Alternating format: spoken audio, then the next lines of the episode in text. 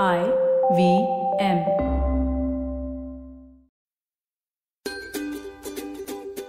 नमस्कार, मैं हूँ शिफा माइत्रा। स्माइल इंडिया पे आपका स्वागत है और हम सब की तरफ़ से आपको दिवाली की हार्दिक शुभकामनाएँ, त्योहार अपनों के साथ खुशी और सावधानी से मनाएँ। अब चलिए सुनते हैं वो समाचार जो मैं देश भर से आज बटोर की लाई हूँ। पहली खबर है कोलकाता से। यहाँ रहती है निलंजना चैटर्जी, जिनका हाल ही में ऑपरेशन हुआ है। वो एक दुर्घटना में बुरी तरह घायल हो गई थी।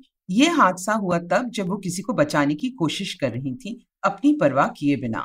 निलंजना पे एक आदमी ने जानबूझकर गाड़ी चढ़ा दी, पर जिसे निलंजना बचाना चाहती थी, वो सुरक्षित निकल पाई। वो उनकी दोस्त नहीं थी, ना ही परिवार वाली, बल्कि निलंजना चैटर्जी ने अपनी जान जोखिम में डाली एक अजनबी को बचाने के लिए। हुआ यूँ कि देर रात निलंजना और उनके पति दीप गाड़ी में घर लौट रहे थे। अचानक उन्होंने देखा कि बगल की गाड़ी में एक औरत मदद के लिए चिल्ला रही थी। उसे कोई पीट रहा था। निलंजना चीख उठी और दीप ने उस गाड़ी का रास्ता रोका। निलंजना दौड़ के उस गाड़ी तक गई और महिला को बाहर खींचा। आदमी से बात करने लगी तो उसने धक्का दिया। निलंजना के ऊपर से गाड़ी चलाई और जल्दी से निकल गया। दीप ने तुरंत पुलिस और एंबुलेंस को फ़ोन किया। दोनों वक्त पे पहुँचे और निलंजना का इलाज तुरंत शुरू हो गया। जिस महिला को बचाया था वो इस अफरा तफरी में गाड़ी का नंबर भी नहीं लिख पाई। उसने गाड़ी चलाने वाले आदमी का नाम और नंबर पुलिस को दे दिया। वो भी उस शैतान को सिर्फ़ दो महीनों से जानती थी। उसने एक रात में शहर के दोनों पहलू देख लिए और निलंजना के कारण आज ज़िंदा है। मुझे तो लगता है जैसे माँ दुर्गा ही आई होगी, वरना इतनी हिम्मत बहुत कम लोग कर पाते हैं। चलो अब रुक करते हैं गोवा की ओर। यहाँ पे एक जादुई गाँव है। हमारी छवि में गोवा बस एक जगह है जहाँ लोग पार्टी करने जाते हैं। पर वैसे इस राज्य में बहुत से गाँव और शहर हैं जहाँ लोग साधारण जीवन बिताते हैं। ऐसा ही एक गाँव था कुर्दी। इस गाँव के बीच से नदी गुजरती थी, जो आगे चलकर जुआरी नदी से मिल जाती थी। लोग यहाँ आराम से खुशहाल रहते थे। फिर लगभग पैंतीस साल पहले सरकार ने प्रांत का पहला डैम बनाना चाहा और इस गाँव के वासियों को यहाँ से जाना पड़ा। लोगों को अपनी जगह की कीमत दी गई और वो वहाँ से निकल गए। बाँध से सभी का फ़ायदा हुआ। पर कुछ वर्षों बाद पाया गया कि मई के महीने में जब पानी कम हो जाता है, लगभग सारा महीना कुर्दी गाँव फिर जीवित हो जाता है। एक महीने वाले इस गाँव के चाहने वाले तो बहुत हैं। पुराने वासी यहाँ आने लगे। बच्चों को दिखाते कहाँ उनका घर था, कहाँ वो खेलते थे। अभी तक खड़ी किसी दीवार से यादें जुड़ी थी तो किसी को वो जगह याद थी जहाँ मंदिर था, जहाँ उनकी शादी हुई थी। पूरे राज्य से लोग आने लगे अपने घर। और भी लोग ये अजूबा देखने आते हैं। पर कुर्दी वासियों के लिए तो ये भावुक समय होता है। पुराने पड़ोसी, रिश्तेदार एक दूसरे का सुख दुख बांटते हैं और अपनी जन्मभूमि पे आखिरी दिन खुशियाँ मनाते हैं। खाना पीना नाच गाना सब होता है।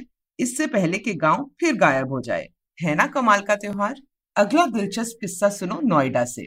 यहाँ पिछले कई सालों से रोज दोपहर को लंबी सी कतार लगती है दादी की रसोई नामक ठेले के सामने। लाइन में लगे होते हैं मजदूर, रिक्शा वाले, माली और बड़ी गाड़ियों से उतरते आदमी और औरतें भी। कारण ये है कि यहाँ बहुत ही स्वादिष्ट देसी घी में बना खाना मिलता है पाँच रुपए में।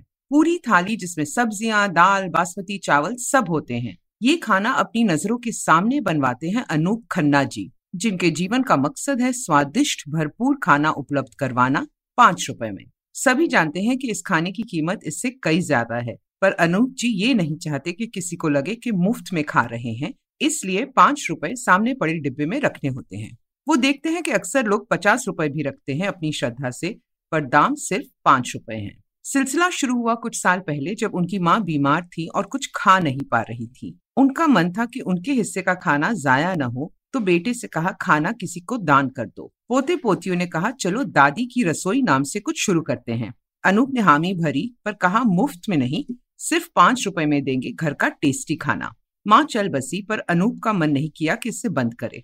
कुछ वक्त में तो नौकरी से रिटायर भी हो गए। अब तो समय भी था, पैसों की कोई कमी नहीं थी। बच्चे भी अच्छा कर रहे थे तो अनूप जी ने जीवन का अगला पड़ाव शुरू किया जनसेवा का। सुबह से दोपहर तक उन्हें सांस लेने की फुर्सत नहीं होती, पर जब रोज के ढाई तीन सौ लोग मज़े से खाना खाकर धन्यवाद करते हैं तो उन्हें बहुत अच्छा लगता है। जब पास के सब्ज़ी वाले ने यह कार्य देखा तो सब्ज़ियाँ मंडी के भाव में देने लगा। कुछ जानकार आकर खाना देना चाहती थी किसी खुशी के अवसर पर पर अनूप मना कर देता है। कहते हैं, मिठाई ले आओ, मैं थाली में डाल दूँगा, पर खाना तो मेरी निगरानी में ही बनेगा। उन्हें अच्छा लगता है जब नौजवान लड़के लड़कियाँ उसी लाइन में खड़े होते हैं, जहाँ उनके यहाँ सफ़ाई करने वाली दीदी भी हैं। उम्मीद है दादी भी ऊपर से ये नज़ारा देखकर खुश होंगी।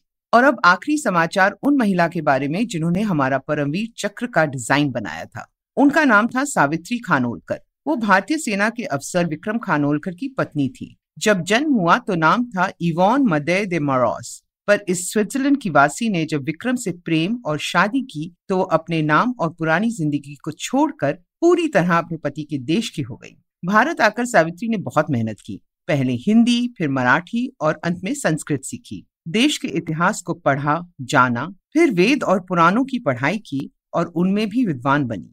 समय था आज़ादी का।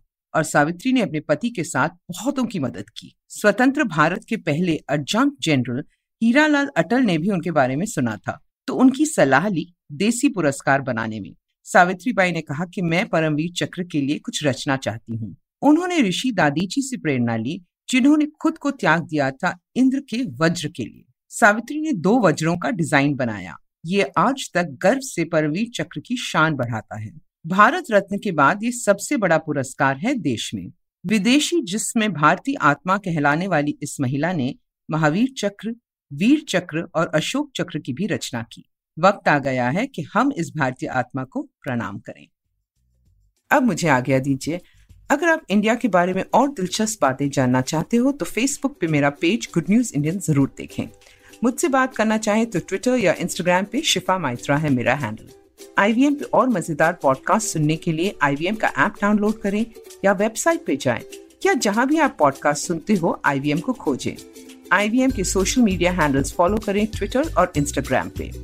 अगली बार तक अपना और अपनों का ध्यान रखिए अब जब आप ये पॉडकास्ट सुन चुके हो तो अगर आप इसे अंग्रेज़ी में सुनना चाहते हैं तो वो भी मुमकिन है। स्माइल इंडिया हिंदी और अंग्रेज़ी दोनों में आता है तो अपने सर्कल में ये बात बताना ना भूलें।